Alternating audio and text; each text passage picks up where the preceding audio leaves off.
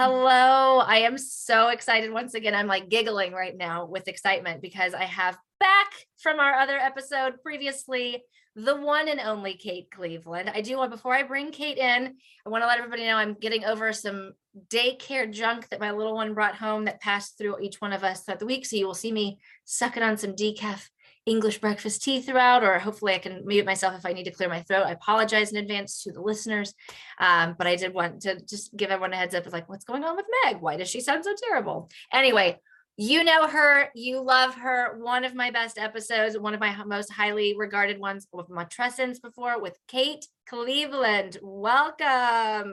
Yay. I am so excited to be back. Yes, thank you. I'm so I I when you reached out, I was like, yes, please. When when can we do it? Yes, amazing. yeah. I try to schedule. So now that I'm my own boss, I try to schedule fun in my uh-huh. schedule, and this is yes. like my fun for the day. So oh, I love it. First of all, loving the boundary, loving the self time, right? Like I am going to schedule in time for me. Yep. I love it. And second of all, I'm glad that it involves me today. yeah, me too. All right. So, what are we talking about today?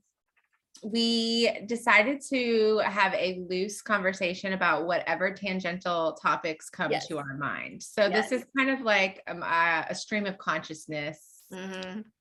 My favorite. Which, which, I think, honestly, I, it's, it's interesting because as I have guests on so frequently, um, for like a level of comfortability for everybody, I'll send them an outline of the discussion and say, like, okay, you know, don't feel beholden to this. It's just an idea of like if we start to kind of recognize that we're kind of struggling or we don't really know where we're going to go next, then you can kind of look at that and be like, oh, okay, she said we wanted to talk about this next. I've never once, never once used one. it's yeah. generally always just like, excuse me, stream of consciousness. Where are we going next? So I'm really excited for it. Um, one of the questions I wanted to ask you, which I and encouraged our listeners last time, like if you have any questions, go or if, if you're curious, go ask Kate where the name of her um, agency came from. And I was wondering if you'd like to share that with us now in our second episode. Yeah, that I love that because nobody has ever asked me. Uh, they asked me what ENSO is and where uh-huh. from, but they never ask about why I came up with that. And so sure. Yeah, so there are a few things in my life that have always been kind of like um, centering and things that have always caught my eye or brought me closer to like the presence of God in my mm-hmm. life. And mm-hmm. so one of those things is butterflies. And so anytime I see a butterfly, it's usually when I feel like I'm questioning like am I making the right decision in life right now? Huh and or am i in the right place? Am i doing what i'm supposed to be doing? It's always like purpose re- centered. And then whenever i see a butterfly it's like a little wink. Yeah. Like you're right where you're supposed to be. Yeah. And so the enso circle is that for me in an actual symbolism. So the enso circle is a um, meditative practice that monks actually paint during their meditation. And that's this is the origin of the enso circle and typically it's an open, continuous brushstroke. And so it's a symbolism for togetherness, for mm-hmm. meditative practice, and for leaving room for the unknown. So holding space and leaving leaving space for uncertainty, the future. And so that's kind of how I interpret it. And every time I see it, I'm usually in a phase of life where I'm questioning, you know, or I'm searching. And I'll go like the last place I saw it was like four or five years ago and it was at a bar. Mm-hmm. And I mm-hmm. was like, what are the chances that they would have this meditative, right? Know, monk symbolism in a bar? And so I took a picture of it. And I always told myself from five years ago that if I ever started uh, my own business, that I would use that. And so chills. I have chills. Because I serve mothers, you know, one, we need togetherness. We need a circle. We need a village. Two, mm. we need meditative practice. And it, it, it's okay. It doesn't have to be perfect. You know, that's the beauty of it is like mm-hmm. the every single painting that they draw is different. And, right. and it's never perfect, but it's it's just right how it's supposed to be. And right. so I just really connect that with motherhood and mothering in general and um, leaving space for the un- uncertain and un- unknown. And you can figure it out as you go. Mm-hmm. And so that's where, yeah, that's where the Enso Mama um, came from. I love that. Thank you for sharing with me. And how I just I love how things piece together like a puzzle sometimes of like you were at a bar and you saw that and you were like, one day I'm gonna start my own thing and that's what I'm gonna call it. And then here we are. Yeah. And then my logo is kind of similar to that because I've I've always really been into yoga, meditation, mindfulness. Um, and so when I used to do yoga frequently, pre baby, um, Sure. I would always see lotus flowers. And Uh-huh. so I started researching like what is the why do why do yoga studios have these lotus flowers? And um and so I researched it and I realized that lotus flowers grow in like best in the dark in the mud. And I was like, oh, no and and there's a common saying no mud, no flower, no lotus. And so Ah. it's like, you know, the beginning phases of motherhood are often muddy and murky for Sure. a lot of us. And we're wondering, you know, are these seeds that we're planting ever going to bloom and grow into something beautiful? I don't know because I haven't slept in years, you know. and then all of a sudden it's like things start to bloom and or, or your son like my son just started saying, "Mommy, I love you. You're my best friend." And I'm like- oh my goodness. Okay. Yes. it's worth it. And your heart exploded in that moment. yeah, and I was like that's my lotus flower for this season, you know. Amazing. Yeah. So yeah, so that's where the um the actual logo that I designed came from too. Amazing. A little horticulture moment within a mental health moment. I love it. I didn't know that actually. That's really interesting. Mhm. Um, I'll have to do some Googling because now I'm really curious how that physically works, like with the. Yeah. But yeah, you know, it's a sturdy party. I love that. And interesting too to come back to um, the painting. My my therapist and also so I was diagnosed with ADHD in 1994, and um, so been been rocking that for a while now. And I am really grateful for the opportunities that I've had to to work on my own focus and whatnot. And then also obviously as a professional, and I've worked with children and in schools, I've had a lot of opportunity to work with people who have ADHD. And immediately when you said that, I was like, wow, I should really start trying to do that where I incorporate. I mean, I'm not much of a painter. Um, always got A's in art in school, but not like, you know, no one was sending me up to like, oh, you should really think about this as a no, no, no, no, no. But like i- if I can go into it with a really not low expectation, but like the expectation of whatever comes from the moment is what's going to be perfect. And I'm Yes. not trying to paint for perfection. I'm not trying to paint for really anybody else. I'm actually now I'm now I'm over here. I'm like writing these things down in my ma- my brain of like I'm going to learn more about lotus flowers, and I might try to incre- implement painting into my meditation because I do find it. I mean, everybody struggles on some level at some point with meditation. I think that's why people stop doing it sometimes. Is like I suck at it, right? And it's like, well, first of all, you got to be brave enough to suck at something, right? At the beginning, you're never going to start out being a concert pianist. You're never going to start out being an Olympic snowboarder. You have to start out as a beginner to begin doing something. And I and I think that's just really interesting. So I I uh yeah, I, I'm really excited about that and trying to focus on that because when I keep my hands busy, it keeps my brain more focused. So if I'm able to keep my hands busy, I might be able to be a little more intentional with my meditation practice. Though I do also want to note, we talk about um, you know, accepting the thoughts as they come in and watching them as they go past instead of being judgmental. Obviously, the more you judge yourself, the less interested you're going to be in trying to meditate. But I love that. I really am. I'm gonna. I'm, I have some homework for myself now. Yeah, that's the thing about about painting. I I started painting like maybe three years ago, uh, and it because it forced me to step out of my perfectionism.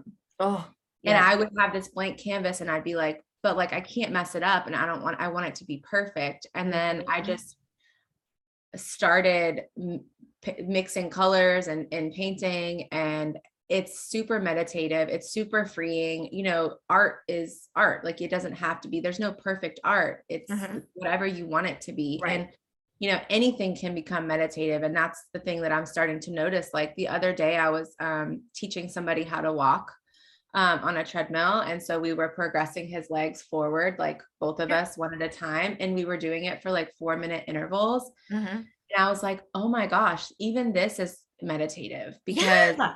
I'm just focused on this like repetitive thing. And Brene Brown in her podcast talks about swimming. Mhm. and how just like counting the laps and just like you know being in her thoughts but then just letting them come and go and not having any judgment toward them even swimming can be meditative so Yeah. sometimes during a tantrum I, my, it's a toddler's not my own I, I, often, I often am dysregulated okay every time he has a tantrum i'm dysregulated Sure. And I get into this fight or flight mode and I want to run. And I, I sometimes go in the bathroom and close the door before I go back out and try to like help him because I'm like, I can't help him if I'm not able to help myself, you know? Right. so, um, but lately I've been trying to like, okay, breathe, think about something other than the screaming. Mhm. And I just try to like center myself Yes. and then I'm trying to learn how to, because he's also highly sensitive. So Mhm. I try to teach him, like, okay, it's uh, you, if you want to scream, like, let's scream into a pillow. So like focus it. Yeah. Yeah. Let's punch the pillow. If you feel Yeah. like it's okay to be angry, but it's not okay to hit people. So, like, Uh-huh. let's punch the pillow.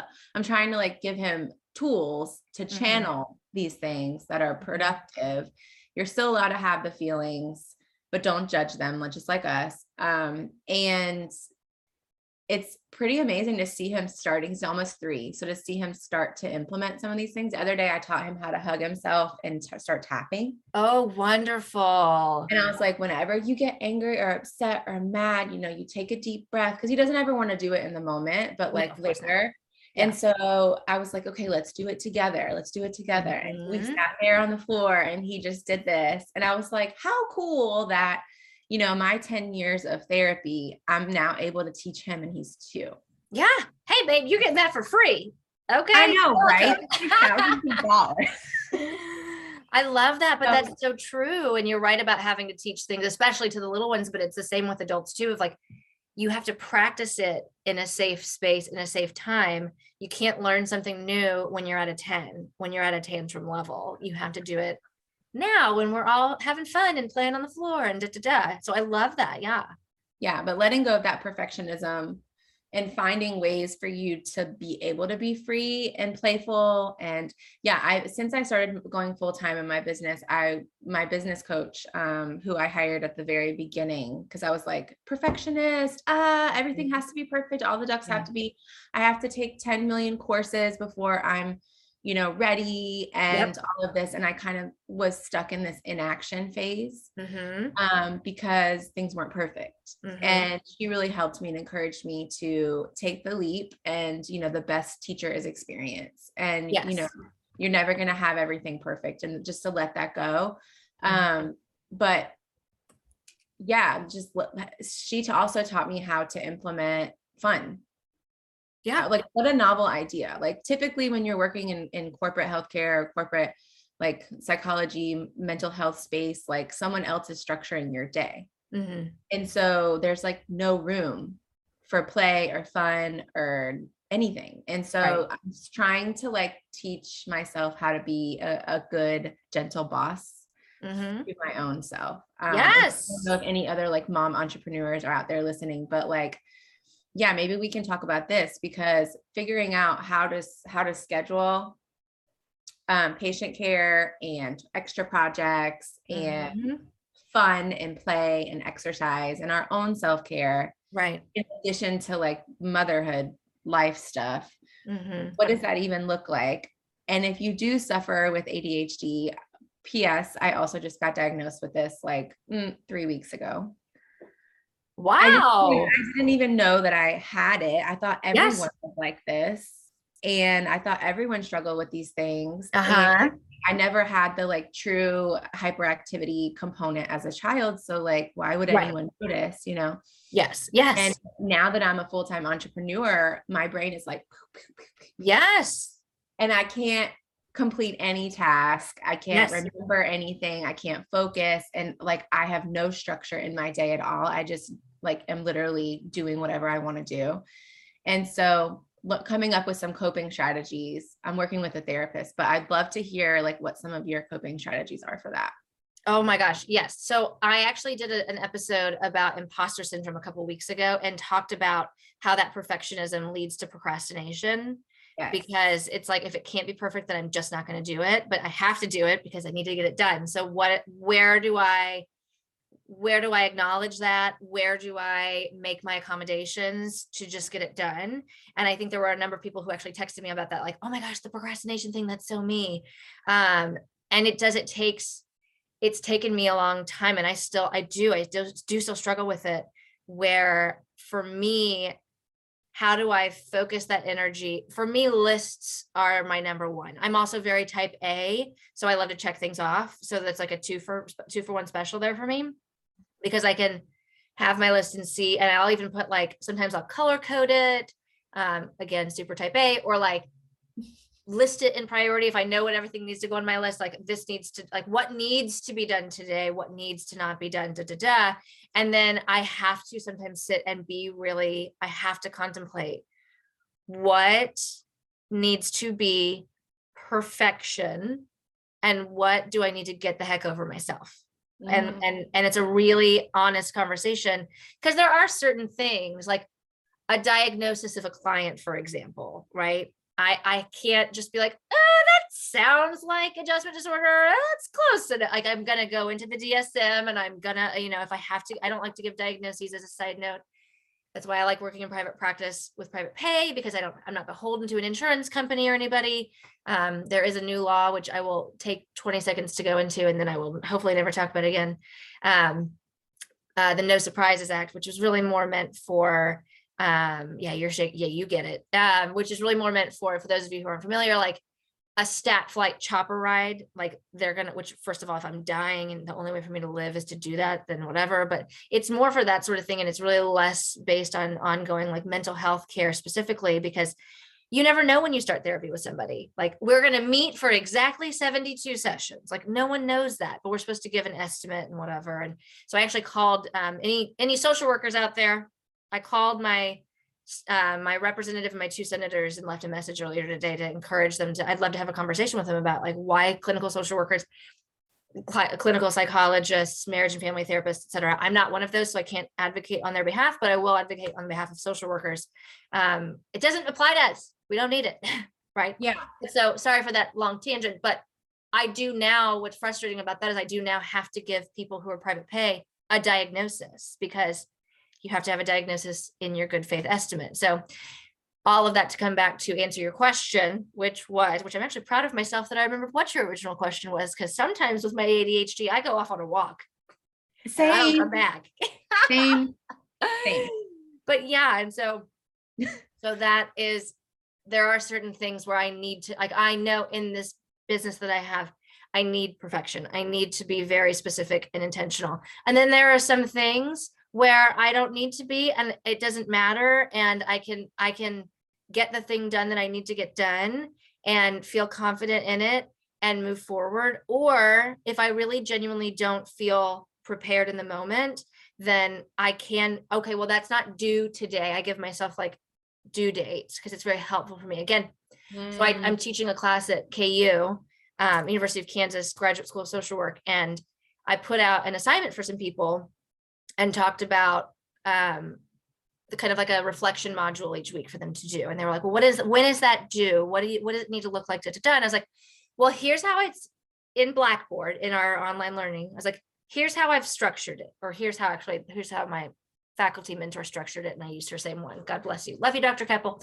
Um, don't don't reinvent the wheel, right? Yeah. Um, and so I was like, so here's how it is, but here's the thing. If that is not what's fruitful for you, then do it a different way. It you don't have to be beholden to a certain thing in this situation because I just want your input. I want your reflection time. I want so if if you reflecting on something and answering somebody else's questions is not a helpful way for you to reflect, then don't do it that way. And I said, I was like, I don't know. I'm the kind of learner who needs black and white. So I'm the kind of learner in that situation who would answer the professor's questions exactly how they were asked, exactly how, right? Because that's how my brain works. But not everyone learns the same, right? Mm. So for me, that's very helpful for me. Sorry, I keep going off on tangents to give like more color to what I'm saying, but like it's very helpful for me to know, like, even though it's due to me, Mhm. when is it due? What do I need? What is specific? That's been very helpful for me. I'm all about a list. I'm all about paper and pen. I know, know exactly what I need to do in order to make sure I'm like, and then I can go back and look. It's like, oh my gosh, I forgot to upload last week's lecture slides or, you know, and like, oh, I forgot to whatever it might be, which I did not do. I did that this morning. So Yeah. yeah, Do you have a daily set schedule? Because I know, so I'm also cash-based provider, and so I deal with the same good faith estimate yes, yes. jargon, um, new policy. And so, but honestly, um, it doesn't apply to me either because I've always done that. So like when you are Right. based, you tell people up front how much the services are. Right. And you're not gonna get this surprise bill from your insurance in Never. six months for ten million dollars for the hospital visit that you went to for a Band-Aid, you know? That's So, exactly right. It's kind of like, okay, well, I was already doing that, but now I'm just gonna put a little consent in Uh-huh. my, on my consents telling you that I'm doing that. Yeah. But, um, yeah, I struggle with the remembering what I was talking about as well. And so I was Yeah. gonna, I was gonna ask you something else. that I Oh, you were asking me if I had a daily schedule. See, I'm, man, I'm ready. have a daily schedule. Thank you. Do you have Yeah. a daily schedule because you do run your own practice and you are a mom? And so do you drop your kids off at school at the same time every day? And do you start your, do you have like routines and, you know, all of these things? I do. And I, I I need that. And so my husband, I don't think he'll mind me sharing, has ADHD as well. And I actually, I remember when we first met, when we first started dating, he has and always has worked from home. And then he'll travel to events and activities that he needs to do. But in terms of like his daily, he doesn't generally go to an office. And I remember when I met him because I was in grad school, so I thought I knew everything. No, I'm kidding. Um, but I, I, and- also having a, a personal experience with ADHD, I just remember being like, how do you work from home? I don't understand. I because I do do that. Uh, yes, I have a schedule and I'll come back to it, but I will catch myself and I did it one day and I was like, man, I wish I would have remembered to write that down because I wish I could write that down because I'm not going to remember all the things. Going from pumping, I started to eat my breakfast. And then I was like, well, I'm done with my breakfast. So let me run downstairs and get something. But then I started doing laundry. Yes. Then I didn't have, I needed more stuff. So I went up to my daughter and my son's room to get their laundry. But then I ended up redoing his Flisat table bins. And then I did that. And I can't remember how that linked to something else. But then I ended up in my office. And then I, and I, and the, and the list, honestly, team, I'm not, I'm not editorializing here. This is legitimately, I, the list goes on. I don't even remember all of the things that I did. And then I ended up cleaning the playroom at some point. And then the laundry hadn't been done, which Yes. didn't even like need need to get done. No, Right. I do this every day. I do this every day. Yes. I walk into a room and clutter like dysregulates, stresses me out. Uh-huh, uh-huh. And so, and I like to, I, I saw a meme this week that was like, my toxic trait is that I like to have a house that looks like no one lives in it. And I uh-huh. was like, yes, me, Yeah. that's. And I walk into the bathroom. Oh, there's this. I start doing this, and then I walk in and I forget why am I even in this room? But like, oh, there's clutter. right. so picking up the right. clutter. And then it's 10 30, 11 o'clock, mm-hmm. and I. I haven't gotten to anything on my list. And I didn't realize that, that was like an issue of ADD, but like mm-hmm. I totally do this every single day. And when I had to be at work at eight or nine, it was like, oh my God, how am I going to get through this list of 150 tasks to Mhm. get a human together, to get myself and a human and out the door and Mhm.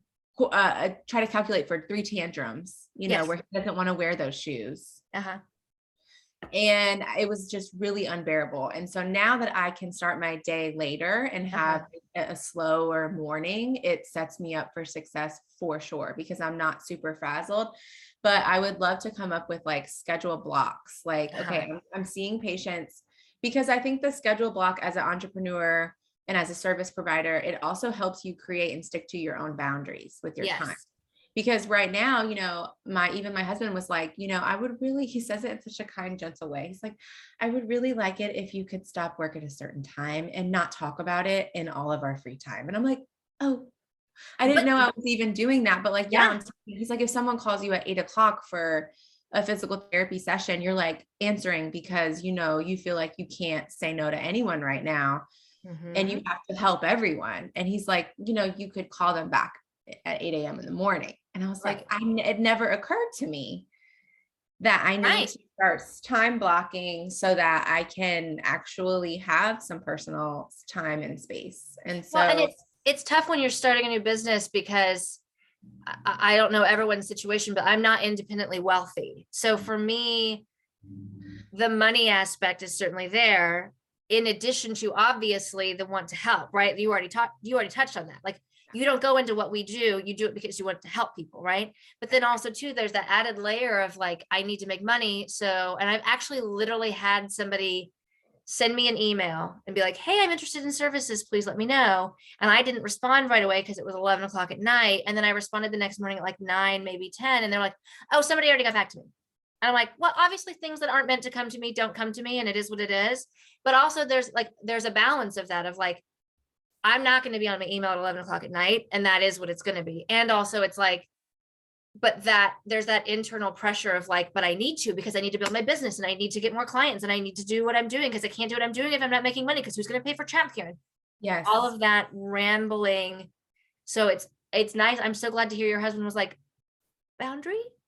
Boundary, yeah. please?" Yeah. Um, yeah. So for me, uh, quick side note though, the thing about clutter with a lot of people with ADHD is that they don't like other people's clutter, but they can be okay with their own. Now you sound like you don't like clutter at all, which is great. No, no, no. I'm fine with the way I have it. That's see, that's it. Okay. Because your chaos is organized. Yes. Because I And know so- where everything is. Like, right. especially like I don't make beds.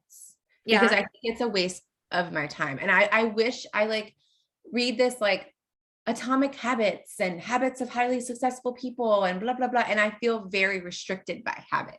sure, sure. And I'm like, okay, I feel like I would be more successful and calm in my life if I made the bed every day because I've Mhm. heard that this is a thing. But like, I, I can't. I'm I'm 36. I've never Yeah. made my bed in my life. I'd Yeah. rather go make a coffee. you know, and so I literally budget minutes. And I don't know, is this a mom thing or is this is this a mom matrescence transition thing or is this an ADD thing? I feel like I'm racing the clock at all times. And so every minute of the day has to be calculated for. I have a Yes. hundred thousand tasks, you know, like you said, laundry, dishes, I ha- this week, plumber, electrician, all these Right. things that I'm coordinating, get back to this business, do my taxes. Okay, does Christian have a dentist appointment? You know, I'm managing all the mental load Right, right, right. And every minute of the day. And if something is like an inconvenience or unaccounted for, and it messes up my minutes that I've allocated for the rest of something, I get so irritated. Like I don't have unlimited free time. Right. That I think is very much both, both and, right? So it is a symptom of ADHD. If you've found something that's working for you and then something gets in the way, it is also one of the questions on the DASS 21 is if you, I found over the last week, I was um, intolerant of anything that got in the way of what I was doing. That's not the exact verbiage, but it's basically like that. So it can be Ah. a symptom of like stress, anxiety, and depression Yeah. separately and ADHD and parenthood because you're so right. Gosh, I had this conversation with a client a couple weeks ago about he likes to play video games. I'm like, I know that's some of us chuckle and like my husband plays video games. I chuckle sometimes too about it, like how passionate he gets about it. But like talk to me about my Cricut sometime and we'll probably have a I'm not anyway. But like I know people might chuckle about that, but if that's somebody's outlet, if that's what somebody enjoys, if that's what they want to do, and he's like, I need to go to bed earlier so I can get up earlier, feel prepared for the day, work out. I feel better when I work out. I take, you know, whatever. And it's like, right, but then I want you to be able to play a video. Is there a time during the day you can play a video game? Is like, what about your lunch break? Can you eat and play your video game? I'm not trying to take that away from you. There Yeah. are only so many hours in the day. And I said this conversation when I spoke with one of my special guests, Courtney Lewis, a couple weeks ago. We, if you have Kim Kardashian's staff of 50, you don't Yeah. have the same 24 hours in the day, right? So if you have somebody at the house who's going to take care of the electrician and the plumber, then you don't have to stress about it. And those two hours of your life are yours, but they're not yours because you don't have a staff to accept and greet the plumber and the electrician as they come in. And Yeah. so when something gets in your way, especially when it was that moment of happiness, like heaven forbid, we're already doing it, thank goodness, but like imagine if something would have come up and we wouldn't have been able to do the same. I would have been devastated because this is something I was looking forward to.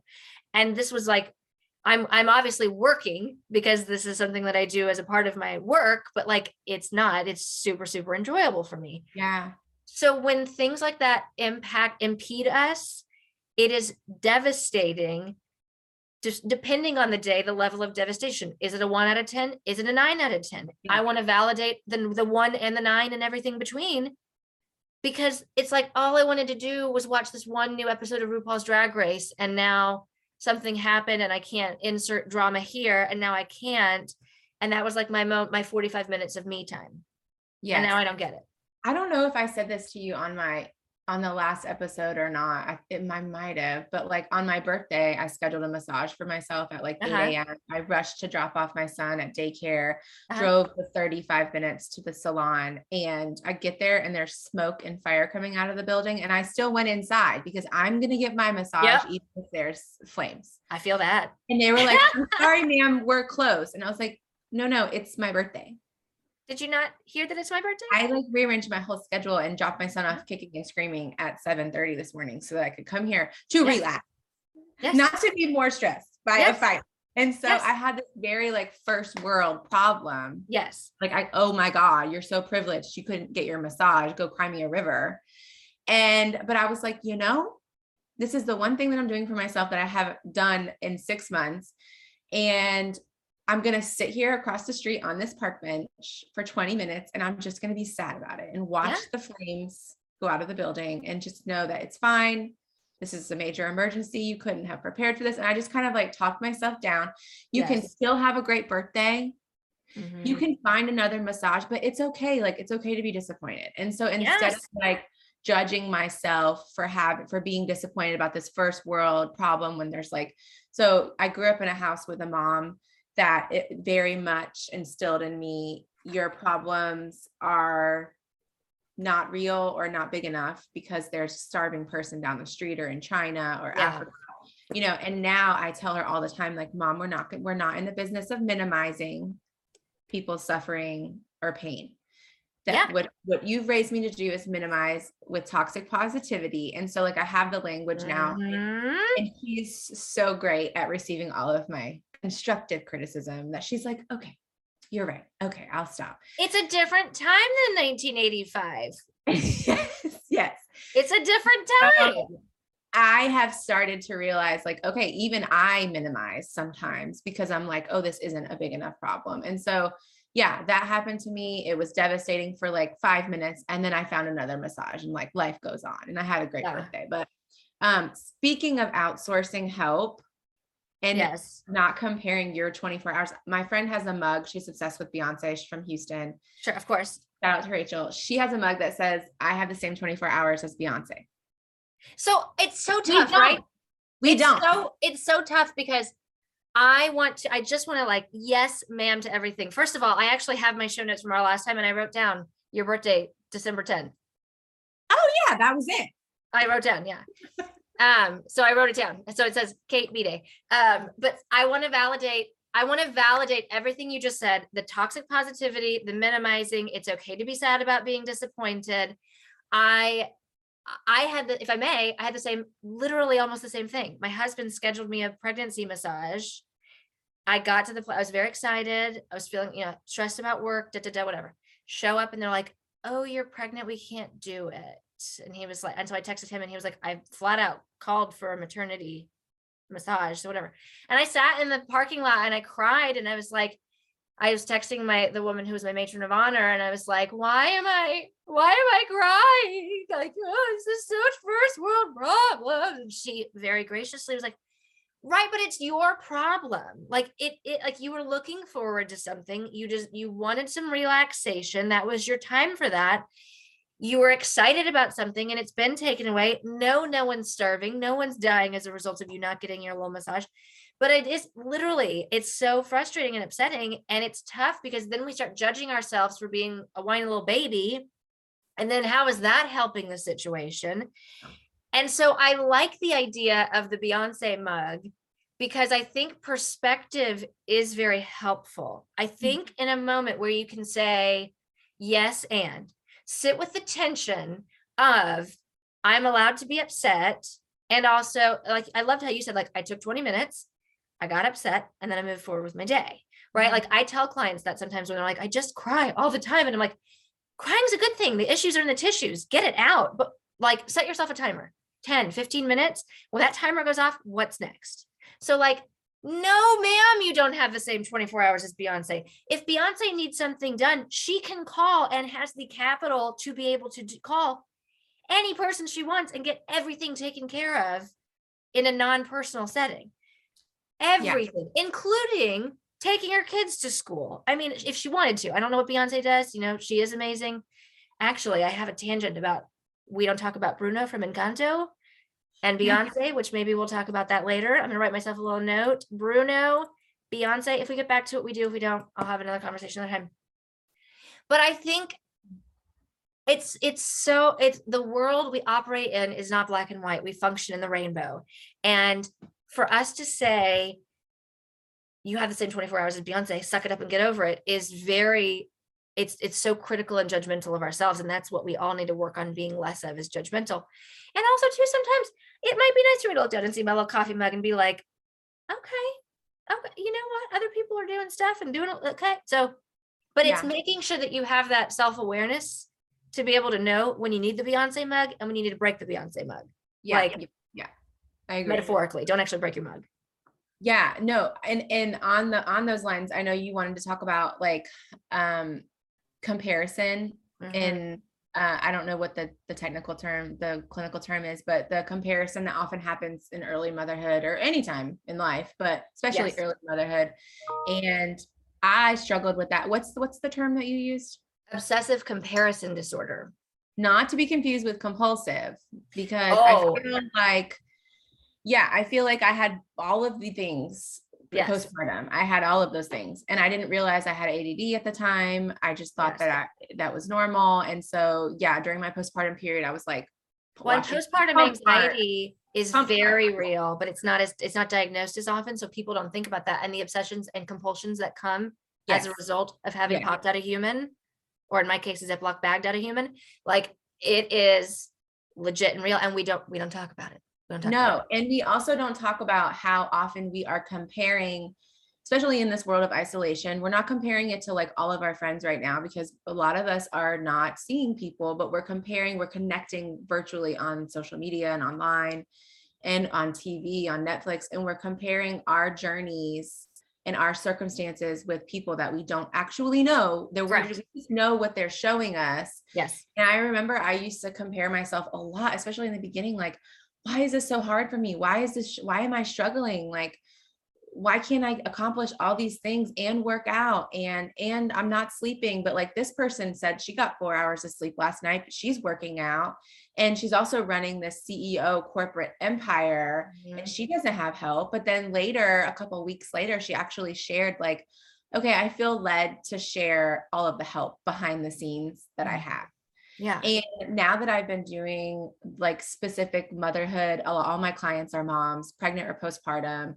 and the, the coaching, the mindset coaching, I'm Yes. realizing all of the layers of support that people actually have that they've implemented over time so that they can function and thrive and feel sane in their life. And my mind is continuously blown Yeah. because I'm like, oh, this feels hard because I am operating on an island and I am, I just started this year getting my house cleaned Uh-huh. professionally, like Yeah. deep, and it's once a month. So it's not like even, I haven't given myself the gift of every week yet. Yes. But I grew up in a house again where my mom did everything and she had this motherhood martyrdom and she did everything on $30,000 a year. And I still don't know how she did everything, but like, was she centered and grounded and present and calm and peaceful and joyful? And was she doing things that lit her up? No. She was, Amen. she was surviving. Yes. She was, she was leaving lists, to-do lists for us. If you don't clean this damn kitchen before I get home, I'm gonna lose my shit. And she also came home and lost her shit because we didn't often check off the to-do list. Yeah. So like I watched her struggle through our early childhood Mhm, mhm. being an island and not feeling like she either didn't have the resources or she just felt guilty about outsourcing whatever she could. Mhm. Um, even now, she's like, I can't believe that you get your house cleaned. And I'm like, that is the one thing that I can do for myself that I can spend four hours doing something else that needs to be done, you know? And if I may, you're also stimulating your local economy. I'm just saying. Yes, very, very much so, because it's Yeah. expensive these days. And so, but then I start, you know, I started researching this, like, okay, what are some other systems that are in place that the moms that seem to be thriving, Mhm. what do they have in place? Okay, even some of my moms that don't work outside the home, they're taking care of their children, they have nannies. They have people come, an extra human, help them with their children, help them on outings, help them on planes. And I was like, Mhm. Oh, that's A why nanny it's on a hard. plane. That's why it's hard. I saw somebody with a nanny on a plane most recently. And I was like, The dream. "My mom looks so calm. And you know, not all of us can afford these things. So I Sure. try to work with my moms like, okay, what is in the budget? Right. What of can we course. say no to? And so that we can reallocate funds so that you can have more time and more peace and, Mm-hmm. and, and go to yoga or go to Pilates or go somewhere to do something that you, so it frees up time.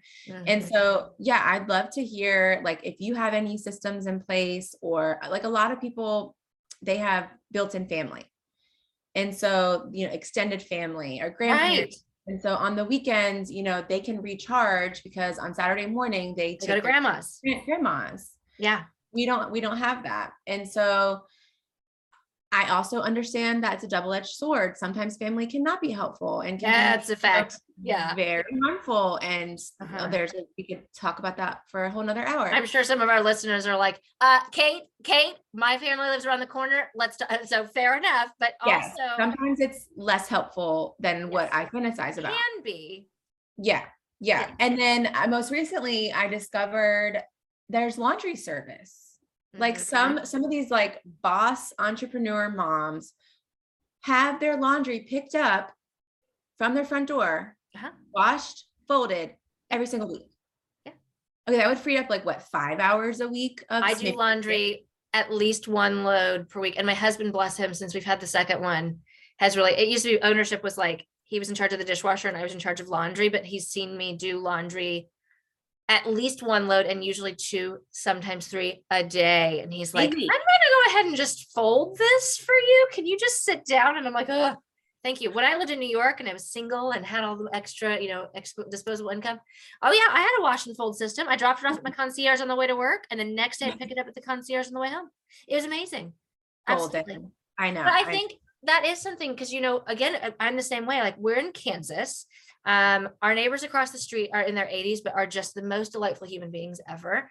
Um, if we needed something, they if it was like an emergency, I, I would feel as comfortable as I could with them. We do have one set of friends down the street who actually randomly went to Ole Miss with Austin and randomly saw us at our community pool. And so we have one set of friends, and that's really kind of it. And then there's a woman who I used to work with who is a babysitter for us, and she has babysat twice in the two years we've been here. So, and she's wonderful. Um, but yeah, I mean, I, I do lament that because like we call my parents every night on FaceTime, and my son will say, Can we go to Poppy and Bob's house? I'm gonna go to Poppy and Bob's house. And that's what he calls my parents, Poppy and Bob. It's a very long story. Um, my mom is Bob because we think he heard me call her mom once, but thought it was Bob. And so now she's just Bob, which she loves it. She eats it up with the spoon. She loves it. Um, and I'm like, no, because they live with the two of you, it's nine hours. It's a seven and a half hour drive, but between the two y'all baby children, it takes us a while to get there. So no, we can't just pop over to Poppy and Bob's house. And so it does have to be um to go back and kind of answer a question that we got way far away from, but I'm gonna bring it back to that. And then also answer this question too is like, how do you set aside those times for yourself? Right. Like how do you in I think it's with intentionality is the first answer, is that when we allow ourselves to just get swept up in things and just survive, we're not thriving, to use the cliche, right? Because we're not being aware. And so for me, we do on Monday through Friday, we basically get up at the same time every single day. Depending on tantrums, we're usually at the door around the same time. Um, and then I'll come home while I while I take the kids to school, my husband does a ride on the Peloton, which again, super first world blessing there. He won it from a job and incentive for him his job, which again, what is Okay. life? Um, and so he'll do it while I'm on the way to do that. And then while I pump, when I get home, he'll finish up and then he'll go shower and then I'll do a ride, except not this week because I am not feeling the best. But um, so that right there, and before we had the Peloton, we used to get up before the kid, before, well, just my son, before my daughter was born, but we would get up and work out together, which I love and kind of miss having that. But that was a nice moment for us together and like work out and like, oh my gosh, this person's killing us. It's so, you know. Um, but so that way with intentionality, I know that I'm going to get some time for myself out of the way. I'm paying attention to what I need. And that is what's very helpful for me. I do also feel the mom guilt because in my mind, I'm like, well, my kids don't need to be at school so early. Yeah. If I weren't so selfish and working out, I could keep them at home for another hour and then take them to school. But then I think, what kind of a mom am I going to be when I am not, when I'm feeling resentful of that? And they love school. So, I mean, my son sometimes comes up and be like, I don't want to go. He calls it Schule because I try to teach him German. No, I don't want to go to Schule. Um, but so that, and it goes back to what you're talking about with your mom of like, we used to say like that toxic positivity, right? Everyone's got it worse than you do. Get over it, and forward. And people are concerned about us making little snowflakes. And it's like, no, I think that there's something to be said. Like a timeout is fine if you go with, like, if we do a timeout for my two and a half year old, we'll sit with him in the timeout. But a timeout, like, you need to understand that we're taking time away from what we're doing, but we're here with you and we're supporting you and helping you to feel loved so that you can feel encouraged and and and attached to us but also need to understand consequences and I, and and boundaries.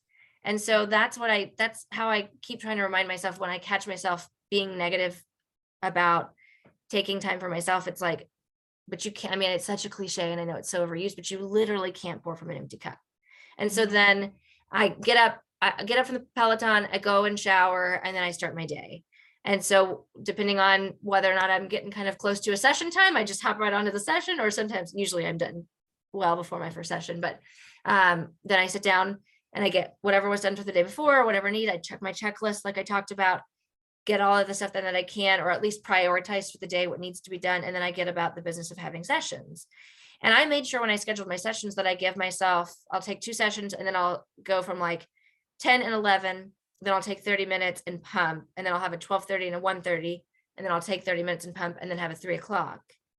Because I want to pumping is very important to me. So I made sure when I when I was picturing, when I envisioned my private practice, I was like, what is that going to look like?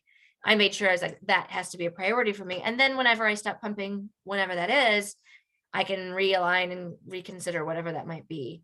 Mhm. Um, and then I try, I do have like, I have one client who's a school teacher, so she needs me to meet her at three thirty. So on one day a week, I'm a little later, but even then, so I like to try to be able to pick up the kids by five and then bring them home because especially with my little one, sometimes she goes about six thirty. So like that's which is amazing because she's an amazing sleeper. Um, we never even had to sleep train her, unlike her brother, who we had to pay a ton of money to. Somebody, oh, Jensine, you all know Jensine from one of our first episodes. Um, but yeah, like to help because he just was such a terrible sleeper. And so I get really sad about that. I'm like, I saw her for a little bit this morning, Yeah. didn't see her all day, saw her for an hour, maybe an hour and a half, and now she's asleep Mhm. and that's really tough and then i try to picture like what i can do on the weekends and last weekend was a nightmare because she was she had whatever i have now um and i think she's she has some little teeth like kind of budding but they're not really like popped through yet. I'm like could you please just grow in so she can stop with feeling sad?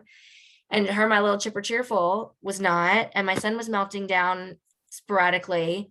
And i just remembered on sunday night being like wow i don't feel any more energized or like i even really like provided my children any more from any more mom, you know, like they were both so miserable all weekend. And so I'm like really looking forward to this weekend and really hoping like, what can I do differently to make it better? And Yeah. sometimes you just can't, and that's gotta be okay too. Um, but it does, it just, it can be really difficult. So the best I can do is set a goal, be flexible, understand that not everything is going to be perfect, remind myself of that, remind myself sometimes that I have 24 hours like Beyonce, and most of the time tell myself, no, I don't have the same 24 hours. No. I, I'm the, I'm the, I'm, it's me and my husband. And that's, you know, and I've got emotional support, which is wonderful. Um, we also have, we have a housekeeping service who comes every other week, which is amazing. And I remember when we first had that conversation too, of like, I mean, are we that lazy? And it's like, no. And again, I, I, I come back to my girlfriend when she was considering this, she had a friend who gave her this information, Kata told Laura and Laura told me, you're helping somebody else who has their own small business. You're you're stimulating your local economy by hiring somebody to do the job that they're good at and also way better at than I am. So that's my time that I get back. So Mhm. that's a very long answer day. to It's my favorite day, and I like don't want anyone to touch the house for at least five hours so that I can savor the. it's so nice. Yes. And I'm like, no, no, no, you can't cook yet. He's like, why? I'm like, because it's shiny in here. It's so pretty. But it is because going back to what you're talking about with your ADHD. So obviously, you have to declutter the house before the cleaning service Oh, comes yeah. Oh, cleans the house. Yep. So everything is, for the most part, exactly where it needs to be or where you'd like it to be, and it's also clean. So it's like yeah. There's oh, this one, there's this one woman that cleans our house. Um, we have like a, a team of people, and and I always know when she's gonna be here because uh, I come home and literally, if things aren't in its perfect place, she will find a perfect place for it. I'm talking about like perfect. And I'm like calling the owner of the company, like, hey, can she come every time? Because she does all of that. Like, yeah, yeah. So I definitely that has been a huge like life upgrade improvement for me to do. And um I and I'm gonna aware that not everyone can afford that, and I I Yeah, get that, but yeah. it is trying to find blessing. Yeah. It's a huge blessing. And I will literally not eat for a week so that I can afford to do it. Yeah. So it's a huge priority. But I do actually, since you mentioned that, I mean, I know obviously you won't not eat, but like, and I am pointing the fingers right back at myself when I say this of, okay, look at your Amazon Prime shopping. Like, what are the, like, look at your, I don't do this, but like Starbucks. Like, Mhm. where are some places perhaps, and some people are like, I work paycheck to paycheck, you all can Yeah. F off sideways. Respect, respect, respect. I am Yeah. 100% here for that. It is also just talking about what your priorities are, though, right? Oh, oh, sometimes sometimes I sell things on Facebook Marketplace so that I can pay for the cleaning person. Yeah. I mean, I- this is like a real priority for me. Chris is like, what did you sell today?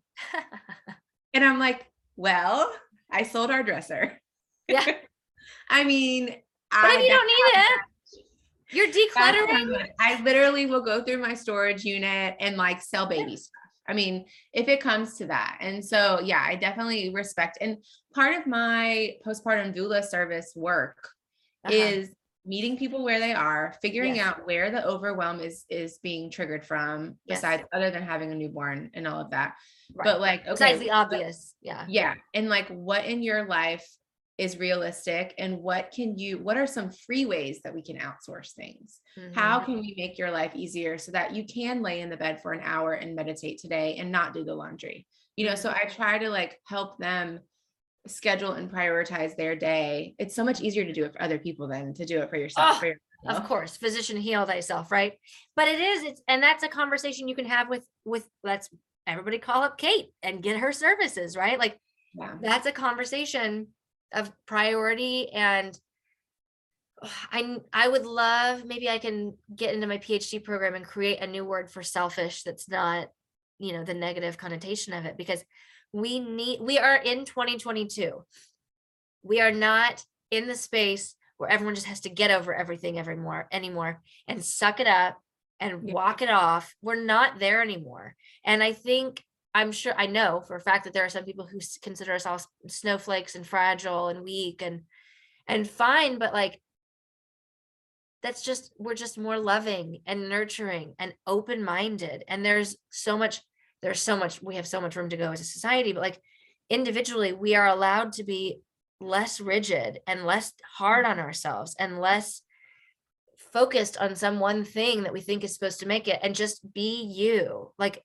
you literally have no choice but to be you. But then we try to emulate other people and we try to do other things. And I'm not saying like don't have goals and don't aspire, but also not making it come from a place of force and a place of shame and judgment on yourself because you're not where you think you should, which don't should on yourself be. Mhm, mhm. Yeah, no, I love that. Yeah, just Yeah. like it's it's I think our generation, those of us that have been able to have the time and space and resources to do some of this work, this introspective work, we are just like stepping into a, a, a bigger state of awareness and acceptance Mhm. of like humanity, but also like we are we've been living in a pandemic and parenting in a pandemic for two years and i think a lot like this isn't really talked about enough like how that's affected our how we move in the world but also how isolated we are and how we don't have those typical outlets like Mhm, That's very true. you know every friday night we would have a block party on my Yeah. cul-de-sac growing up and like my mom knew that she had her neighborhood girls and they were going to drink wine okay and they were going to turn Yeah. up and the kids were all going to play and she had that consistently every friday she could look forward to that like Yeah. you know what i would do for a neighborhood block party right now or like regular dinners with friends like Amazing.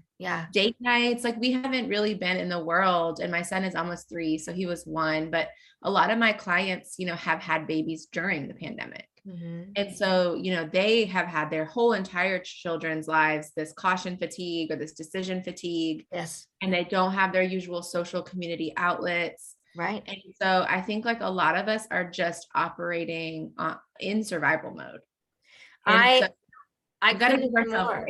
We gotta give ourselves grace and self-compassion. I, am huge on like Kristin Neff's work with self-compassion. I don't know if you follow her, but Uh-huh. like really, what do I need today?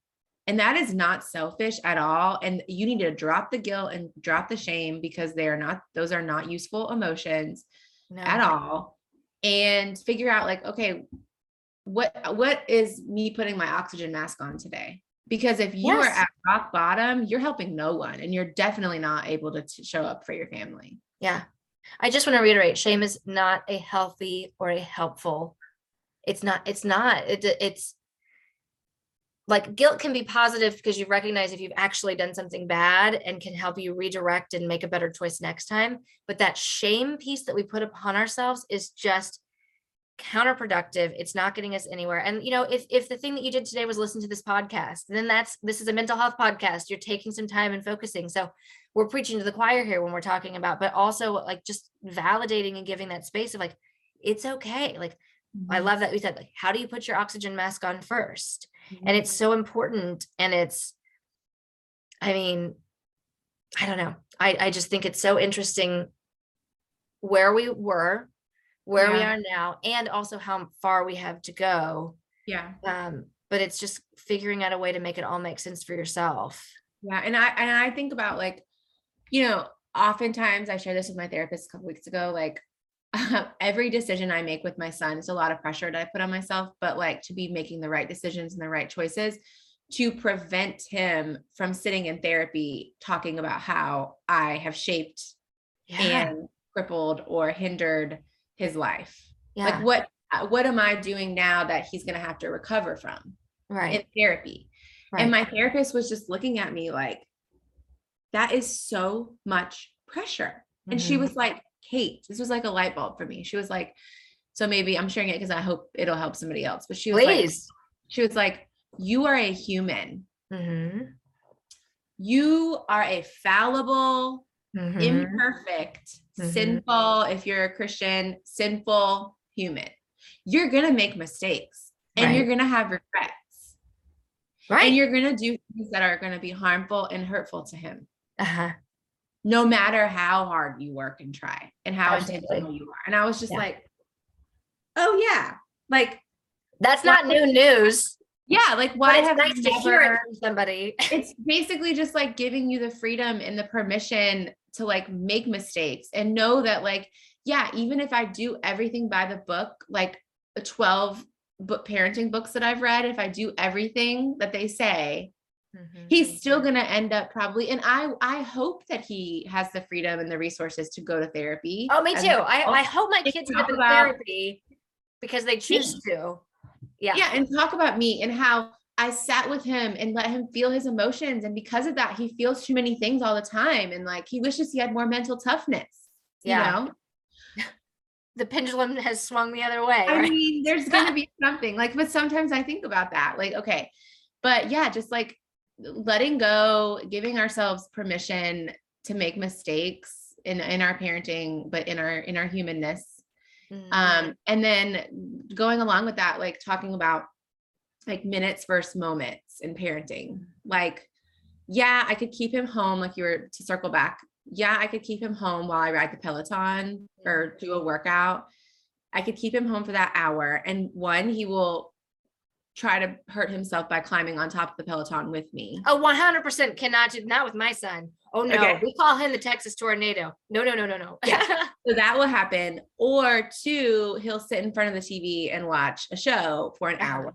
And Right. or I could drop him off at school and he could play with friends. friends. Yeah. and learn how to write his name, which is mind blowing. Yeah. That they're teaching that. Um, so yeah, I'm like, okay, minutes versus moments. Like those would be those would be minutes. He would be here, we would be in the same house. Mhm. But it wouldn't be this meaningful moment. And so a lot of times, like I try lately, like I just read this somewhere, but like in the past month, I've been really trying to focus on the moments. Like, okay, the whole weekend was a disaster because we were both sick. We watched too much TV. We Yeah. ordered food. Like, we ate too many donuts. It wasn't like this bonding weekend. But then Monday, Monday afternoon, I brought you to the park and we went down the slide together and we we played. I, I put my phone away and we played for 30 minutes straight. Those are moments. Right. And can I focus my energy more on those moments when he grabs my face and says, I love you, mommy? That's a moment. And I try to just sit in it and try to take a mental image and a picture. This morning, he came in, laid on top of me at 6 a.m. and just put his cheek to my cheek and laid on top of me. And I was like, this is a moment. Esther Perel and Brene talk about missing the full weight of their two year old son. Yes, I remember when they said that in their I was, like, crying. I I died. was I was like, I actually, it's funny. He's not going to remember it and it's terrible. But I actually, as a result of that specific episode of the podcast, when my son was sitting in my lap, I was like, You'll always sit in my lap no matter how big you get, right? And he goes, Yes. And I was like, I'm going to hold you to that. And I thought, You are a crazy human. Don't make this child promise that to you right now. And I knew I was being crazy, but I was like, I just need to say it out loud. But like, it's Yes. so true. And I said that about my, it's weird because I'm in this space of like, I love to see what my seven month old is doing. Like she's standing now and she's kind of starting to like edge her way around the table. And um and I I want her to grow, but I'm not ready to not have a tiny human that I need to carry around because she's my last. We're done. I shut that business down. And I feel really good about our choice to have two kids. But it's this balance for me of like, I want to encourage her and have her learn. And if she wants to walk at seven, but she's not gonna, she's nowhere near close to walking. But I'm just saying, like, Yeah. she needs to be able to do what she needs to do. And I also need to acknowledge that I have sadness. It's both and I'm so excited to see where she is. I can't wait till she can talk. We got very lucky. Trey started talking very, very young. And so we can have these conversations with him. He tells us about what he dreamed about. Usually it's like blue and purple, but but you know, like I can have conversations with him and we're very lucky about that. And so I look forward to that. And I'm very sad at the idea of not having the weight, their full weight in your lap. When Brene said that, I died. I died. Like Yeah. the neck died. Yeah, because I was like, I have a two year old son and I feel the full weight of his body. And so ever since I heard that, I, you know, I it used to just be like, oh, well, we're going to lay here for 10 minutes and I, I, I'm making my to do list in my head Yeah. of like things I have to get done. But like now I'm like, no, I'm going to savor this. This Yeah. is a this is a moment that I, I for sure. And you know, it's taken me 3 years to get to that point where I can hear advice from moms that are older and more, you know, along their journey in their parenting with older kids and not be triggered by it.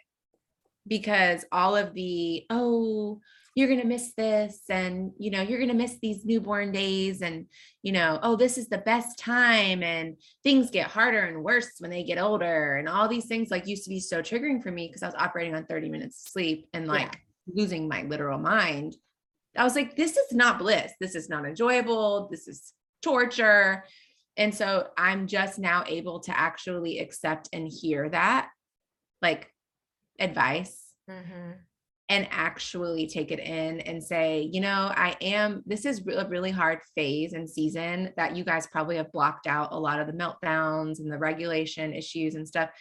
But like, yeah, there are a lot of moments that I know that I'm going to miss. And Yeah. so this morning I said to him, I was like, same as you. I was like, Christian, when you get older, will you promise you live on the same street as me? So I was like, so that way you can come over for dinners and sometimes spend the night. Mm.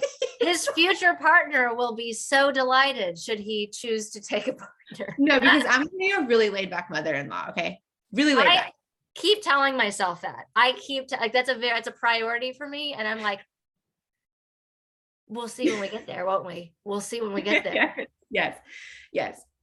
And he said, "Yeah, mommy, can I have a car when I get older?" Oh my And I was like, "What?"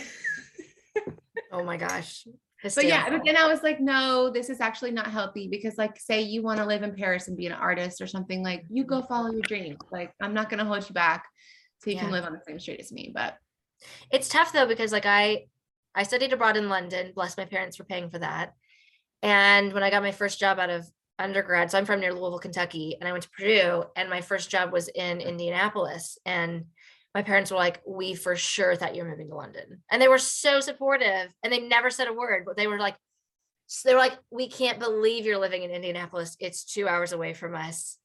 Praise the Lord, because they're like, "We just knew you were going to live in London," and I was like, "Don't act like I didn't apply to jobs in London. Nobody wanted me in London." yeah, yeah. but then like I moved to New York and they would come out and visit me in New York City and that was really fun and everything and like I hope for that for my kids that they not necessarily New York although I will obviously eh, you know we've still got some air quotes family out there that I'll be like you want to go stay with Aunt Stacy for a week and see what New York is like? NYU maybe maybe? Anyway um so it's tough because you want them to have all the things that you didn't have or the things that for my case I did have and loved so much and also I'm going to be devastated that I don't get to see them.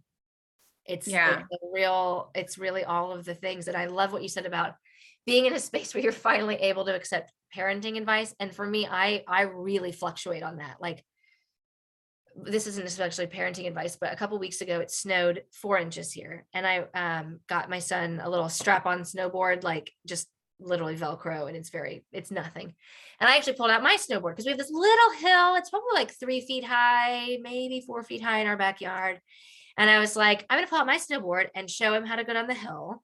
And then he'll go down the hill and it'll be so much fun. And I mean, it was a $45 snowboard from Kohl's. So like it was not waxed, it was not treated.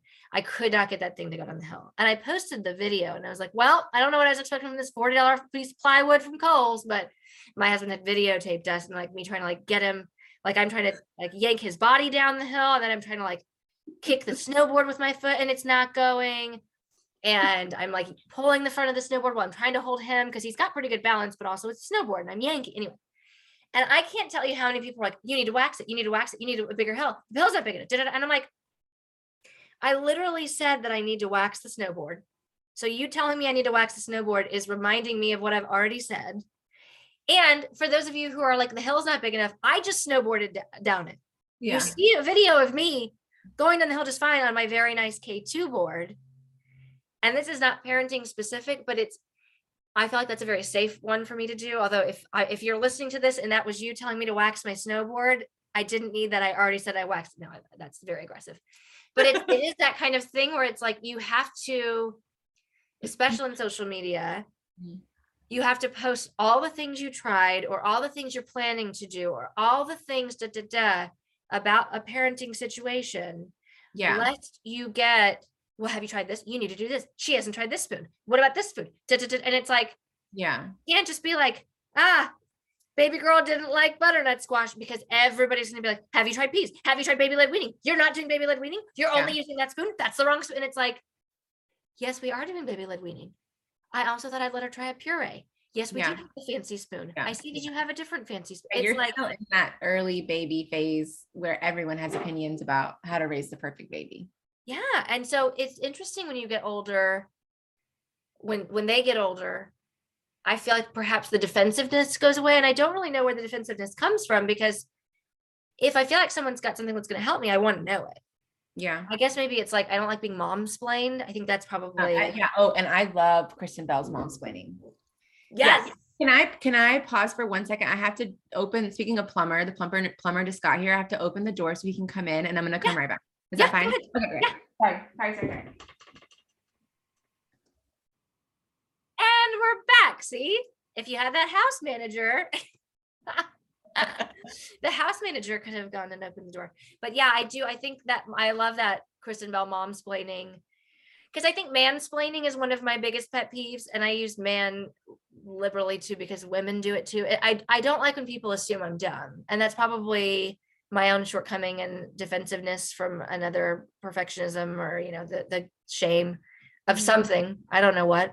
Maybe my therapist and I can talk about it. But And I don't think people, I don't think that people are giving you advice because they think you're dumb. I I've realized that people want to be helpful and they don't Uh-huh. want you to make the same or go through the same yes, things that they have gone through. But he, eh, the thing about raising humans is like there's too many variables. and that's yes, there's no two situations and circumstances that are the same, no two temperaments that are the same, no two family structures, support systems. I can go on and on. yeah, And so, you know, what worked for you is great. And like, you know, I am guilty of this because when I, I had a six month old and we, we finally got him to sleep for like a week straight, I, I thought I had cracked the code and I was like teaching, I was explaining it to every like new mom in Uh-huh. my in my sphere like this is what we did this could work for you too so you don't have to suffer like me yeah. and it comes from a place of love that's very much yes, absolutely. but then he started waking up again a week later and i was like oh i know nothing like Yeah. i'm just surrendering to this at this point and i'm never going to give advice again and so part Yeah. of my postpartum doula and motherhood physical therapy business i don't give advice ever No, mm-mm. i listen and if they ask for opinions i say Mhm. here are all the theories here are all the approaches yes, you can pick and Yes. you can decide what will work for you yes, there's no judgment and there's no right way for anything. And I was just telling somebody about this the other day like, our parent, we're the first generation that we have access to the internet. We have access to 10 million parenting books, 10 million parenting podcasts, YouTube episodes. Like, it's being like, it's like drinking from a water hose with mhm. advice and the access people have to you and like we know what we know what what families do across the country across the country across the world like Yeah. and so our parents knew what you know jenny down the street might be doing that's right. and they may get some advice from coworkers Mhm. Can you imagine No. like we have to filter through so much feedback.